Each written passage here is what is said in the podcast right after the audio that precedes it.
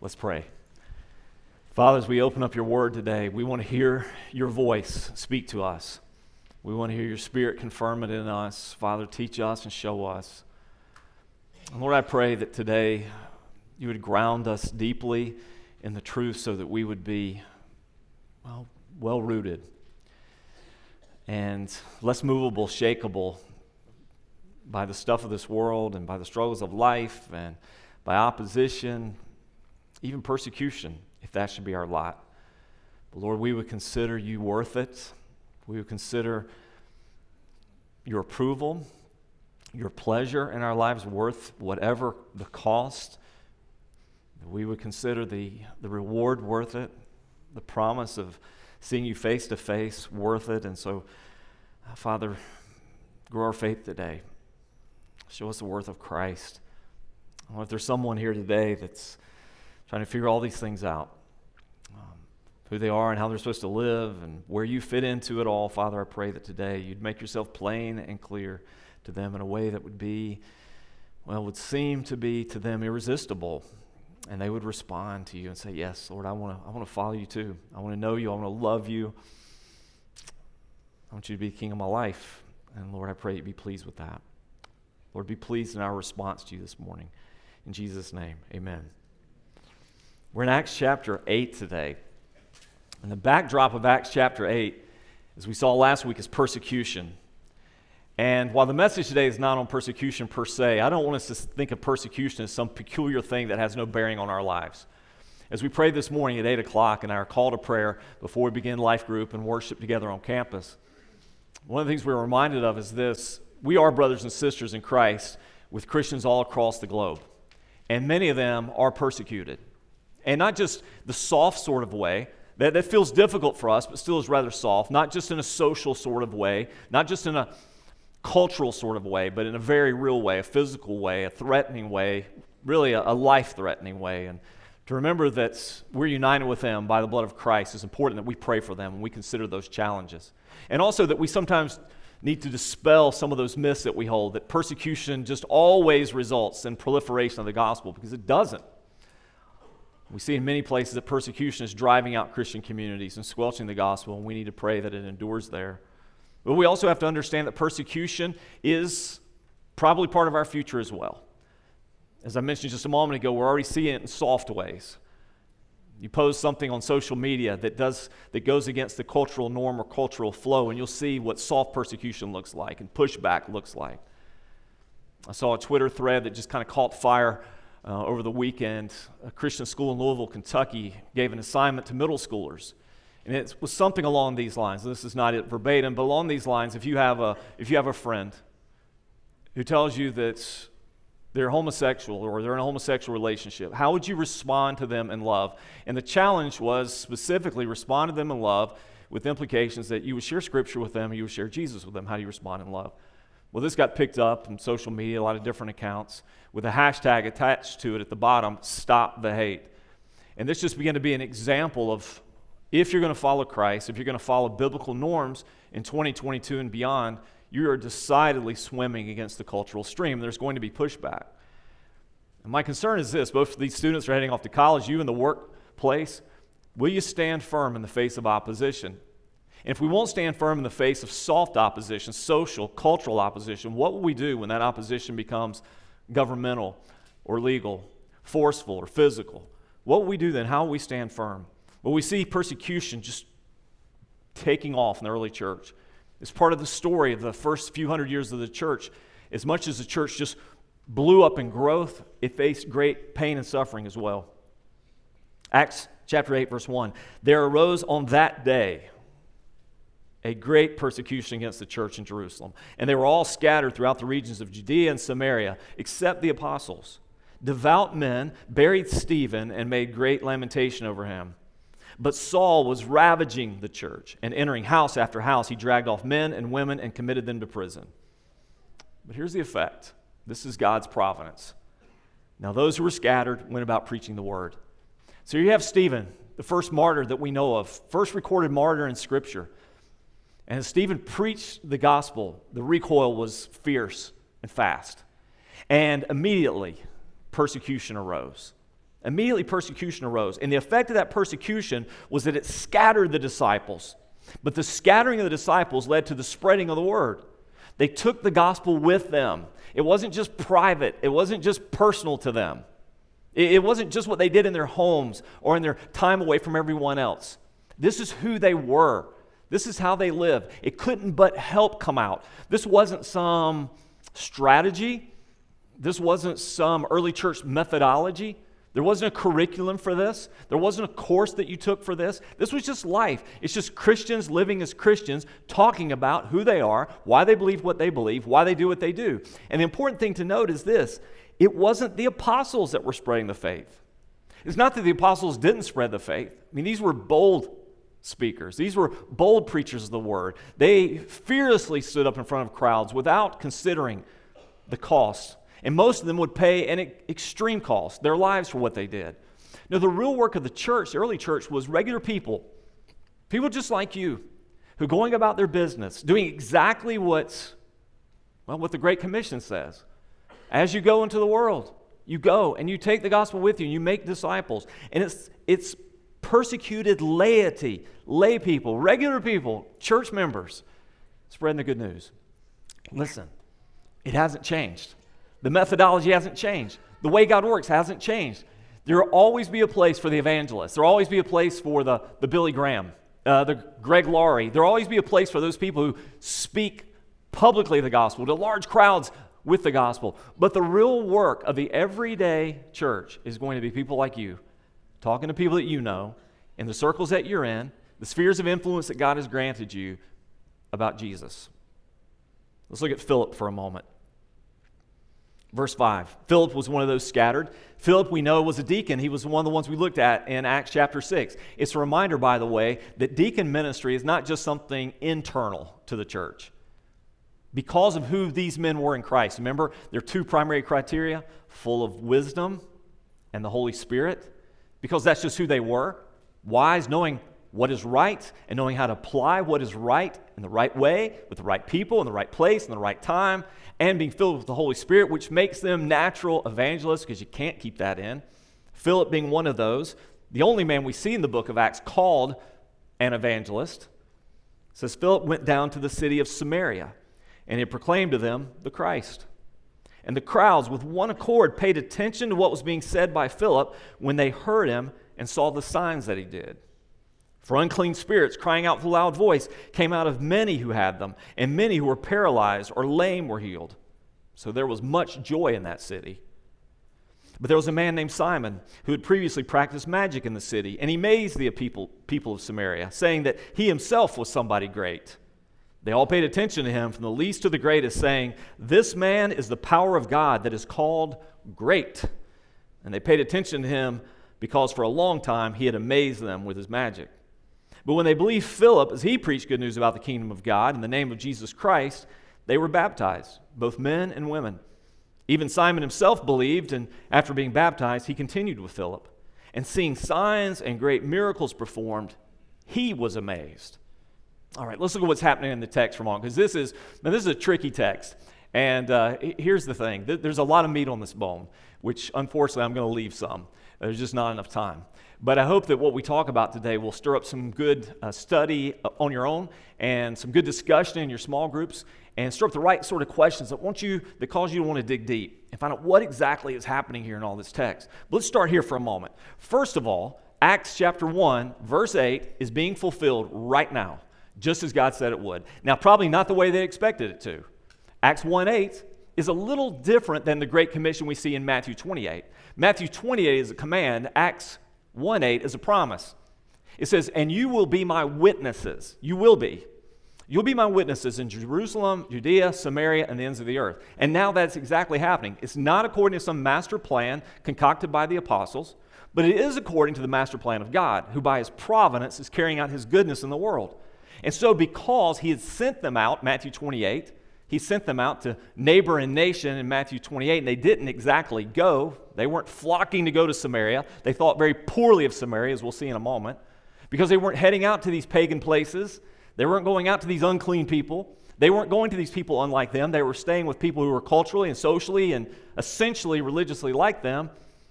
God allowed for persecution to come, and it dispersed them. And so now they're being sent out. But Samaria is a unique sort of place. Samaria, and I won't go into great detail on this. If we had more time, or if this was an ongoing Bible study in this, I would maybe dig a little bit deeper into the context. But just know that Samaria presented some unique challenges and some opportunities here.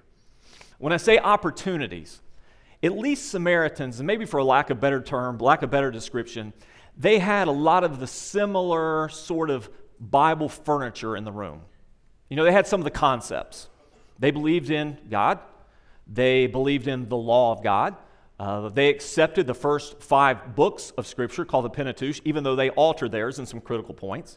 They believed in being accountable to God. They believed in worshiping God. I mean, they had some of the right furniture in place. It was just in some of the wrong places in the room.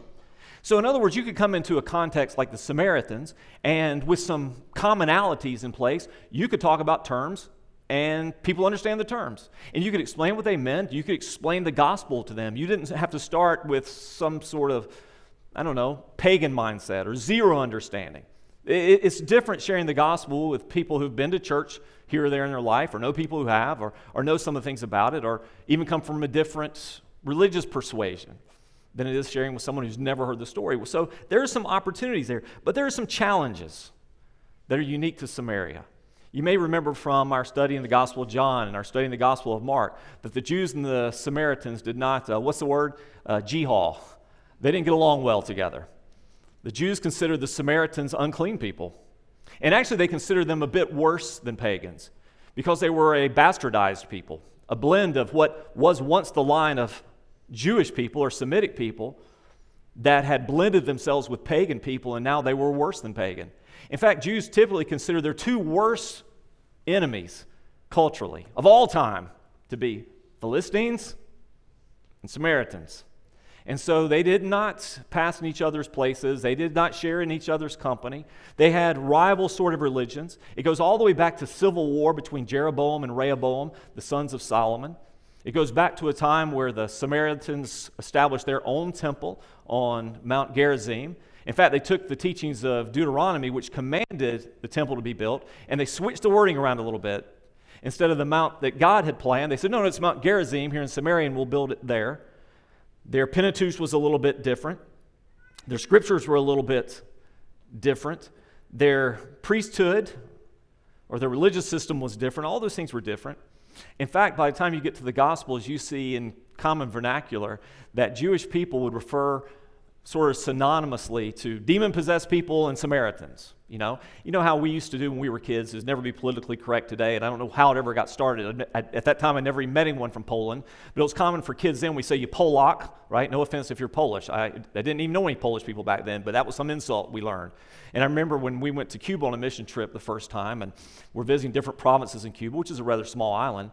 There's a particular place, a particular little island area called Pinar del Rio, and they had so many Cuban jokes about pinareños. So anyone who made a mistake, anyone who said something ignorant, or anyone who just didn't look right, that was a pinareño. That was an insult. Well, that's sort of what they would do to Samaritans. Demon-possessed or Samaritans. This is how badly they saw each other. So how do you penetrate the gospel there? Well, persecution. Persecution disperses someone, like Philip, now into that place. And here he is preaching the gospel. Look at the response of the people as they heard the gospel. There's one word there I just want you to seize on. When they heard this good news, their response was joy. The response was joy. This was the antidote to their struggles and to their sorrow and to their discouragement. Joy. What was there to be joyful about? That's all wrapped up in the 2 themes that we see Philip preaching. I just want to hit these briefly. 2 themes. 2 deep theological themes that the scripture writer just simply covers, that Luke just simply covers. It says he preached these themes, the kingdom of God and the name of Christ. The kingdom of God and the name of Christ. Now, why would that bring such joy to the Samaritans? What they're hearing now, what was so shocking in their ears for the first time is this: God's kingdom includes us. We're invited into this kingdom through Christ. We have access to into the kingdom of God through Christ. Anyone who wants to be part of this eternal kingdom, this kingdom that begins here and now. Remember, that was the good news that Jesus proclaimed. Jesus came proclaiming the gospel of the kingdom. I am the king. This is the kingdom. It begins now under my rule and reign, and it goes forever, and it'll be absolutely perfect under me. You can enter that through Jesus Christ. So he begins to preach the kingdom. You can be part of God's forever family only through one person, through the name of Christ. And when they understood this, their response was joy. Their response was joy. A couple of side things, and I didn't put these in your notes. I thought about it and wasn't sure how much time I would have to cover, but maybe some important just considerations. If you're looking at the text, some things you might wonder. One of these is this, for me, particularly in the book of Acts, would be the question, why are there so many miracles? I mean, why are these miracles necessary? Were they necessary for the gospel? Because, again, here you have Philip going into Samaria, and immediately he's doing miracles, and the Bible's pretty clear there. They're paying attention not just to the words, but to the miracles. And so once again, we see this pattern, much like in the ministry of Jesus and the pattern of the other apostles, is that when God is breaking through profound darkness, he often does it with signs and wonders. And so the question for us might be this: are signs and wonders necessary when preaching the gospel? It's a fair question, I think, when you look at Acts. Are they necessary in preaching the gospel? And I think the right answer is this: maybe. Maybe. And it entirely depends on the context. It entirely depends on the sort of culture that the gospel finds itself penetrating. What happens when the gospel goes into a culture where there is all sorts of superstition, magical expression? I mean, there's something afoot here with this Simon the magician, right? I mean, you could write this off for sure. You could say, man, this guy just, sleight of hand, tricks. He learned how to deceive people. Maybe. But there's also something significant about it, that he carried it all for such a long time that the people were amazed by him, so much so that they said, this man has the power called the Great. The Great. Now, your translation may read it a little differently. It may have reduced that to he has the power of God, which is great. But that's not exactly the original reading of the text. In fact, the earliest, most contemporary commentators of what Simon was doing said he actually, and what they're referring to, the Great, is actually God, little g. There's some spiritual force behind what he's doing, some sort of dark spiritual force that Simon, or was working through Simon, something demonic, something powerful that was creating great acts. There certainly were demonic acts taking place, and so when Philip brings the gospel in, it should not surprise us that God demonstrates his superior power. We see the same thing with Moses and the priests of Egypt. We see the same thing with Elijah and the priests and prophets of Baal. The preeminent, prevailing, all-surpassing power of God. And so, maybe. And what do we make of all the demon possession that we see? Because again, we see the miraculous, and we see people getting physically healed. That's a great part of the miraculous, but also people getting set free from demon possession. And so we would look at that with a 2022 mindset of skepticism and say that they must have been mistaken. That must have been something else, because we don't have that today. We don't see that today. At least not much, except maybe in a movie or two we've seen, but most of us are not experienced with encountering that. So what's the deal? Why was there so much then and there's none now? Well, the answer may be something like this. We still have a spiritual enemy. We still face principalities and powers. We still have spiritual warfare in front of us. And maybe the strategy of the enemy is consistent, but looks a bit different for our culture. Maybe it is much like C.S. Lewis wrote in the Screwtape Letters. In the intro to the Screwtape Letters, Lewis describes two great errors that we can have when it comes to demons.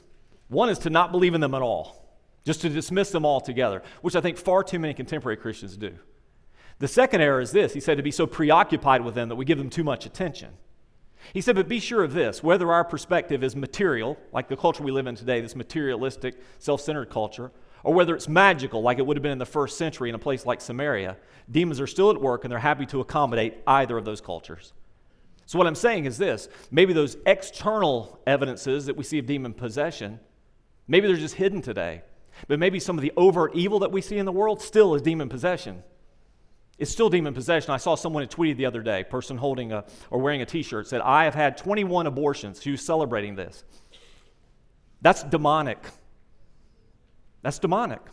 Some of what we see in our culture today reeks of demonic influence.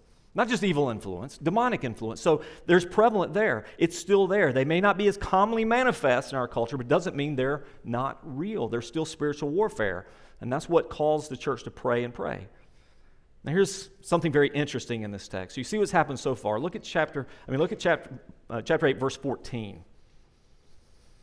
So after seeing these signs and miracles performed, now Simon is amazed by them. He believes something. He's baptized. He looks like a follower now. Look at verse 14. Now when the apostles at Jerusalem heard that Samaria had received the word of God, they sent to them Peter and John, who came down and prayed for them that they might receive the Holy Spirit. For he had not yet fallen on any of them, but they had only been baptized in the name of the Lord Jesus. Then they laid their hands on them, and they received the Holy Spirit. Now, what's that about?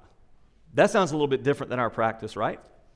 That sounds a little bit different than how we understand salvation, right? You have two extremes, and I hope I can dispel both of them very briefly today. In Roman Catholicism, they would use a text like this as a proof to emphasize the ability and the particular power and anointing of the apostles and the line of the apostles to convey spiritual blessing. It has to come through them. Therefore, it has to come through the church. If your belief is Pentecostal, Pentecostals have often used this as a proof text, as some sort of prescriptive text to say salvation comes in two iterations. You can be saved but not be given the Holy Spirit, and that has to come as a second blessing. Neither one of those are true. Neither one of those are accurate. Let's look at what's happening in the text with this reminder to begin with. There are events in the book of Acts that are descriptive, not prescriptive. They're descriptive, not prescriptive. They happened, and we're given context as to why they happened and what they mean, but it doesn't mean that they will be repeated in our day. Perfect example of that would be Acts chapter 2 and the coming of the Holy Spirit at Pentecost. This was the promised gift to the church that birthed the church. And that age is not a repeatable age. However, we see some unique similarities here in this text. So, there are a couple possibilities here. One solution is this. You could say that the Samaritans, having heard the gospel, having heard the good news, received it with joy, believed in it, and were baptized, that they had received salvation, but they had not received any of what we would call spiritual gifts. Charismatic gifts. They had not received any evidences. And so when the apostles arrive, they lay hands on them, and now they receive spiritual gifts. So now there's evidences of those spiritual gifts that we see later. 1 Corinthians chapter 12, Romans chapter 12, 13. We see these spiritual gifts. Is that a possibility? I mean, one reading can certainly lead you to that, because when Simon the magician saw it, he saw something there. He saw something that they were doing which impressed him, which later we're going to see he wants. Not the possession of, but the ability to distribute that sort of power. And also we know that the apostles had a special position in Acts. Early on, they were the ones that dispensed, it seems like, these spiritual gifts by laying on of hands. And again, there is this essence of the Spirit falling on them or falling upon, is a phrase that we see in the Scriptures that describe the Holy Spirit coming in a particular way. On the other hand, a simple reading of the text would suggest this, that the Holy Spirit, as they were baptized and believed, they were not yet fully converted. They believed, they heard it, but not yet fully converted until the Holy Spirit came. So a second solution would be, even though normally upon belief and baptism you receive the Holy Spirit, for some reason it was withheld here. Well, let's look at what the text says for a moment, and three reasons why I think what I'm about to say makes sense on what's happening with the Holy Spirit. First of all, we need to understand this. This is the first time that the gospel has gone outside of Jerusalem. All right, remember, that was the plan. In the Great Commission, you'll be my witnesses, or Acts 1:8 says you'll be my witnesses. In the Great Commission, it says, go and make disciples of all nations, baptizing them in the name of the Lord Jesus, teach them to do all things I've commanded. Jerusalem, Judea, Samaria, ends of the earth is Acts 1:8. We know this. This is the first time that the gospel has actually accomplished this and gone into Samaria. So in a real sense, this is what we would call a second Pentecost. This is a second event of Pentecost happening here. So you have a parallel between Acts 16 and 17 and Acts 2:4. So in Acts 2:4, it says they were all filled with the Holy Spirit, began to speak in other tongues as the Spirit gave them utterance. Why? Because the Holy Spirit fell on them there. We would not have said those men were not believers. We said they were waiting for the promised Holy Spirit. We see something similar in Acts 10:44. We'll get to this text in a few weeks, but this is Peter. While Peter was still saying these things, the Holy Spirit fell on all who heard the word, and the believers from among the circumcised who had come with Peter were amazed because the gift of the Holy Spirit was poured out even on the Gentiles. Acts chapter 2, the Holy Spirit falls on the church in Jerusalem. In Acts chapter 8, the Holy Spirit falls on the church in Samaria. In Acts chapter 10, the Holy Spirit falls on the Gentile church to the ends of the earth. And these are manifestations of the Holy Spirit identifying this church as one single church. And that's why number 2 is critical. Ultimately, what's happening here is about the unity of the church. This is about the unity of there being one church. This morning we prayed for our brothers and sisters in places all over the globe. Why? Because ultimately there is one true church. All those bought by the blood of Christ, all those baptized into Christ by the Holy Spirit. One universal church. It unites us all. Long had there been a schism, as I mentioned, between the Jews and the Samaritans. And that ran deep. If you want to know how deep, it even affected the apostles. Consider John's attitude, which is so ironic in this text. When this happens in Samaria, they call on Peter and John to come. John was one who used to hold all of these opinions about the Samaritans. This is Luke 9:51 through 54. When the days drew near for him to be taken up, that's Jesus, he set his face to go to Jerusalem, and he sent messengers ahead of him who went and entered a village of the Samaritans to make preparations for him. Okay, so you picture the scene. Jesus is now about to make his final descent or ascent into Jerusalem, and this is going to be the last days of Jesus, and they're trying to make accommodations for him in a Samaritan town. But the people did not receive him because his face was set towards Jerusalem. Probably that means they didn't receive him because he was Jewish and he was headed towards Passover in Jerusalem. And they perceived this. This is a Jewish pilgrim, a Jewish traveler. And so the Samaritans wouldn't receive him. Why? Because they hated the Jews and vice versa. And when his disciples, James and John, saw it, they said, catch this, Lord, do you want us to tell fire to come down from heaven and consume them? But he turned and rebuked them, and they went on to another village. You see, that was the mindset of a Jewish person at that time. This is how worthless they are. This is how pagan they are. This is how anti-God they are. And so this is the great irony here. As the Holy Spirit falls there, God is uniting the congregation of Jerusalem, the congregation of Samaria, and later the congregation of all future Gentiles under one umbrella of the church. The Samaritans are the first non-Jews to accept Jesus. This is big. This is huge. There could easily have been a Jewish church, a Samaritan church, a Roman church, an Asian church, but that is not what God did. So in order to force these two groups together, God withholds the Holy Spirit. The Holy Spirit falls on both until the apostles can come down at the right time, affirm what is happening there, affirm the essential unity of what happened in Jerusalem is now happening here. God, under His sovereignty, His own perfect timing, by His own will, His Holy Spirit is now fallen on them, and now we are one body. And so you have the fulfillment of 1 Corinthians 12:13. They're baptized in the same Spirit. In one Spirit, we were all baptized into one body. Jews or Greeks, slaves or free, we were all made to drink of one Spirit. This is the verification of what's happening in Acts chapter 8. And then, of course, this apostolic recognition was critical as well. They bore the authority of the church. God had given them, Jesus had given them, the keys to the kingdom, He said. So whatever you lock will be locked. Whatever you unlock will be unlocked. It is up to you to determine what is a right profession of faith and who is a person, a right professor of that faith. What is the legit message, and who is affirming that message legitimately? And so this apostolic confirmation is all part of what God is doing to unify the church. In an old commentary dated 1900, one of my favorite old theologians, Abraham Kuyper, in his book called The Work of the Holy Spirit, gives this illustration. This might be helpful. Suppose that the city above, and he's talking about Jerusalem in relationship to Samaria and the people of God. Suppose that the city above referred to consisted of a lower and an upper part, both to be supplied from the same reservoir. Upon the completion of its system, the lower city may receive the water first, and then the upper part receive it only after the system shall have been extended. And here we notice two things. The distribution of the water took place but once, which was the formal opening of the waterworks, and could take place but once, while the distribution of the water in the upper city, although extraordinary, was but an after effect of the former event. You get what he's saying? So you have this distribution of water. It first fills up Jerusalem, but as it overflows in Jerusalem, now it hits Samaria and then Gentile places. He said this is a fair illustration of what took place in the outpouring of the Holy Spirit. The church consists of two parts sharply defined, Jewish and Gentile world, and really that intermediate, Jewish, Samaritan, Gentile. Yet all are to constitute one body, one people, one church. Both are to live one life in the Holy Ghost, he said. On Pentecost, he's poured out into the body, but only to quench the thirst of one part, the Jewish. The other part is still excluded. But now apostles and evangelists start from Jerusalem, come in contact with Samaritans, Gentiles, and the hours come for the stream of the Holy Ghost to pour forth into all parts of the church. And the whole body is refreshed by the same Holy Spirit. And that's what we see happening here. And we have to be reminded of this.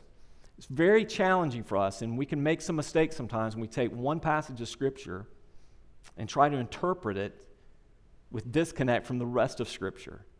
And the apostles were very, very clear on the role of Holy Spirit in salvation. When Peter gave the first gospel message that we saw several weeks ago in Acts chapter 2, this is what he said to them.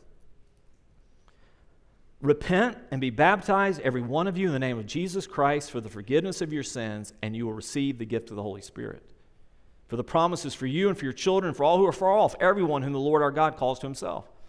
For Peter, it was one event. You repent and be baptized, you'll be saved, and you'll receive the Holy Spirit. And Paul affirmed the same truth in Romans chapter 8, verses 9 through 11. You, however, not in the flesh, but in the Spirit, if in fact the Spirit of God dwells in you. Anyone who does not have the Spirit of Christ does not belong to him. Did you catch that? So it's not possible to not have the Spirit and be saved. But if Christ is in you, although the body is dead because of sin, the Spirit is life because of righteousness. If the Spirit of him who raised Jesus from the dead dwells in you, he who raised Jesus from the dead will also give life to your mortal bodies through his Spirit who dwells in you. In other words, you're still dead in your sins without the regenerating power of the Holy Spirit. And you'll not be raised without the life-giving, eternal power of the Holy Spirit. And so the church has been consistent on that since the time of Peter. So why would God act in such a way? Again, our best answer is it's an anomaly. It's not a proof text to say you get saved by believing something and later you experience something. No, there's a power of God that falls on us at the point of our salvation that's only possible by his Spirit, which gives us life. Let's look at Simon just for a moment, sort of in closing here. Interesting character, and this is kind of two sermons in one, but stick with me for a second, because this Simon character is worth analyzing a minute. Because it speaks to a very contemporary concern. Simon was an outlier in his day, but he's not an outlier anymore. What do you mean by that? You know, Satan has had a strategy since the beginning to sow tares among the wheat, to, in the middle of God's harvest, to sow that which looks the same as the harvest, but can't really be discerned, differentiated, until the actual date of harvest comes. All grows up together, looks the same. Tares among wheat. That's why there are so many warnings in Scripture about check yourself to see if you're in the faith. Or warnings of Jesus, the most troubling passages we see in Scripture. There will be many who will say to me on that day, Lord, Lord, and will list all the things they accomplished, all the things they did, and he says, depart from me, I never knew you. Who are those people? I think they're the Simon Maguses of the world, not a heathen convert, but really the first heretic. Consider, first of all, how Luke describes them. None of it complimentary. You catch some of those first verses that we looked up just a moment ago, verse 9. What did Simon say about himself? He was told that he was great, and he told people he was great. Isn't it amazing the power of suggestibility? You know, I think that's always been true. You tell people enough that you're an expert, they start to believe it. You tell people how incredible you are, how intelligent you are, how insightful you are, and they say, well, he must be. And that's exactly what he did. He was a great self-promoter. And this whole reputation that he had, he saw himself as great, possessing the power of a God, this supernatural power. But nothing about him demonstrates genuine conversion. You say, but he believed and was baptized. But we don't know exactly what he believed. We know that he was impressed with the gifts. We know that he was impressed with the spiritual power that he saw when Philip came into town and people were released from demon possession and people were physically healed and restored to healthy life, he saw that, and he saw a competition, and he saw a superiority in what was being done. He wanted some of that. And consider even what he desired from what he saw. Look at verse 17. After they laid hands on him, they received the Holy Spirit. It says, Simon saw that the Spirit was given through the laying on of the apostles' hands. He saw something. He saw some dynamic power as a result. And so what did he do? He offered them money, saying, give me this power also, so that anyone on whom I lay my hands may receive the Holy Spirit. He wasn't so interested in the life-changing power of the Holy Spirit or the healing, restorative work of God's Spirit. He was interested in the ability to dispense it. He wanted to be like an apostle. He wanted that. Now listen to Peter's curse. And it is a curse in every sort of way. In fact, we've so much softened in English translations that we may have lost the weight of what Peter said. And Peter was not the type to watch his words. Bible translators are. But here's what Peter said. May your silver perish with you because you thought you could obtain the gift of God with money. Literally, you and your money can go to hell, is what he said. Because that's what he thought was the life direction of Simon. You can perish with your money. You have neither part nor lot in this matter, for your heart is not right before God. What does he tell him to do?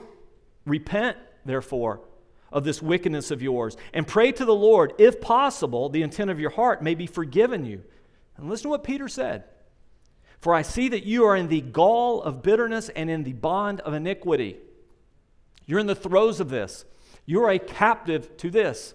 You are not spiritually set free. You are not a new creation in Christ. You have a wicked heart. He says, repent. And probably most telling was Simon's answer to that. Simon answered, pray for me to the Lord that nothing of what you've said may come to me. He doesn't pray, and he doesn't repent. He says, how about you pray that none of what you just said happens? That none of what you said is true. You do the praying here. And so what we actually see is the evidence of someone who's not truly saved. You may have heard the phrase used in the Reformation age of simony. It's the charge of someone buying offices, buying their way into the church. In fact, from the first century on, Christian literature has depicted Simon as, according to F.F. Bruce, the father of all heresies, the unrelenting adversary of Peter from place to place and ultimately in Rome. We don't know that from Scripture. Early church history tells us that. And it was even the father of what would later become the archenemy of the early church, Gnosticism. And so many heresies, starting through Simon. What does that mean for me and you today, and why am I telling you this? Just be aware, it was then and it still is possible to be a false convert. Not everyone who says they believe, not everyone who's been through the actions of belief, like baptism or participating in communion, is truly born again, truly has a new spirit, truly has experienced the miraculous work of God. And listen, that's always been Satan's strategy. And I've said this again and again, and it sounds like a broken record probably, but I am still convinced that the greatest health problem in any church, but specifically magnified in the modern American church, is unconverted church members. And we struggle with that because it just doesn't work. We have the form of something, but not the reality. It's possible to do that. Well, what should you not miss from this text? Let me summarize with just a couple of thoughts, and then I want to pray for us today. The first one is this. You need to know that whatever is happening in this world, that the purposes of God are always good. God is always working a bigger picture, a better plan, and a longer game. And even though persecution came to the early church, those early Christians thought themselves blessed to be counted worthy of persecution. And they suffered for it.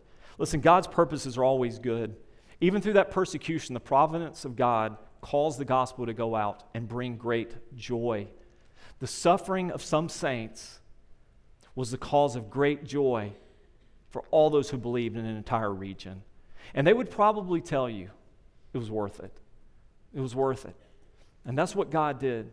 For their light and momentary difficulties could not be counted in comparison to the weight of eternal glory. Second one is this. God's power to save is amazing. I didn't spend too much time on that point, but I want you to see it in the text. It was clear for a Jewish person, their perspective was the unsavability of the Samaritans. And they're as bad as they can get. These have been our lifelong enemies. These people have been traitors against us. These people have harbored our fugitives. These people have partnered with our worst enemies. These people have been our antagonists. So as long as I can remember, everything they have and everything they are is just reprehensible to us. Who do you see as unsavable? Who do you see as unreachable, untouchable by the Spirit of God? I think back to that conversation that Jesus had with Nicodemus in John chapter 3. Remember when Nicodemus asked Jesus about salvation? He was having this conversation with him, and Jesus told him, you have to be born again.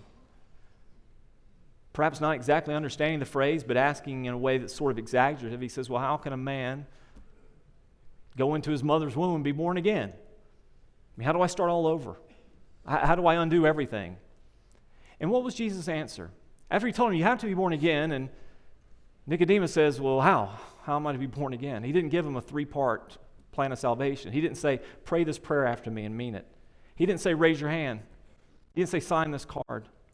His first response to him was this. He said, the Holy Spirit. Holy Spirit blows wherever it will. Holy Spirit. The Holy Spirit blows wherever it will. In the unbelieving, in the pagan, in the person that's far from God. And God's ability to save is amazing. And we should pray that we see the same thing. We should pray that the sovereign God, through His Spirit, blows. That He blows in places that just seem unreachable, untouchable by us. That all the strategies in the world, all the programs and methodologies, all the rehearsed plans and programs are never going to touch, but the Holy Spirit will as we pray. Hospital, neighborhood, community, nation, we pray. Number three, God's salvation is always, always. And I should have put the word always in 10 exclamation points. It's always supernatural. There's no salvation that's not supernatural. Because we're not just talking about a set of things that you agree to, a list, a credo, a confession. We're talking about a supernatural work of the Spirit of God in the internal parts of a man, changing the heart and mind of a person. We're talking about the Holy Spirit coming in such a way that even a lost person, even a pagan person, can see there's something different here. We're talking about evidences that can't be contained. We're talking about a Holy Spirit that doesn't remain hidden. We're talking about the work of God, the feeling of God's Spirit that shows up. It's always supernatural. And finally, as you go out, I want you to think of this as your assignment. You're an instrument of joy if you'll be a bearer of the gospel. If you bear the good news, you'll be an instrument of joy. Because, man, that's great news. That God has a kingdom, and you can enter it through Jesus Christ. You're in a kingdom now. The Bible says it's a kingdom of darkness and sin, and ultimately of death. God has a kingdom. It's a kingdom of life and joy. And you can enter it. You can have your sins forgiven. You can have the power and presence of God in your life now. You can enjoy God forever. In His presence, His fullness of joy, you can have this. You're an instrument of that joy. When you're sharing the gospel, you're not just fighting the culture. You're not just arguing with the pagan. You're not just defeating the enemy. You're carrying the joy of God. You're carrying the good news that brings great joy. And that's who we are. So the conclusion of the story looks like this. Now, when they had testified and spoken the word of the Lord, they returned to Jerusalem, preaching the gospel to many villages of the Samaritans. And now it's on. It's on. And this joy is contagious, and it will go and it will grow. Listen, that hasn't changed. That's still us. That's still possible. That's still God's will. Let's pray. Father, as we gather here today in this room, everyone that belongs to You, everyone who is trusted in the work of Christ, the finished work of Christ for us, who lived perfectly, died sacrificially, rose physically for us, who's coming again certainly, those who have been reborn, regenerated by Your Spirit, all of us who are truly Yours, as different as we are, as varied as our backgrounds are, our upbringings and our economy and our just everything, our culture. I mean, just as different as we may be, we are all this.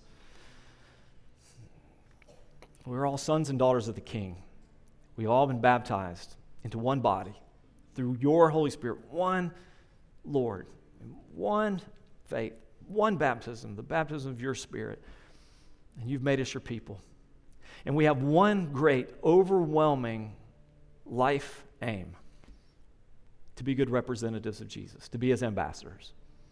Wherever this life takes us, to be ambassadors of Christ. And Father, I pray You'll take some that are in this room, maybe some who've graduated today, maybe some who are much older than those who graduated today, and I pray You'll send them to difficult places.